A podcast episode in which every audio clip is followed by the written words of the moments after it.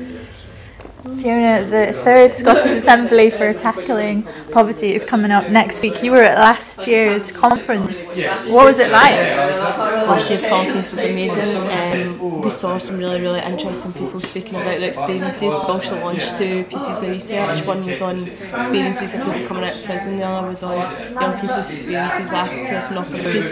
So we heard from both those groups about what the research had meant to them and what they found out. So it was a really, really interesting event. And people can get quite passionate about these subjects. Do you find that? Yeah, I mean, five people in Scotland are affected by poverty, and it's a very, very still hidden and marginalised issue. You know, we need to really be looking at how we tackle poverty more effectively within our communities, and that's going to take more and more people coming behind to, to harness kind of that political will.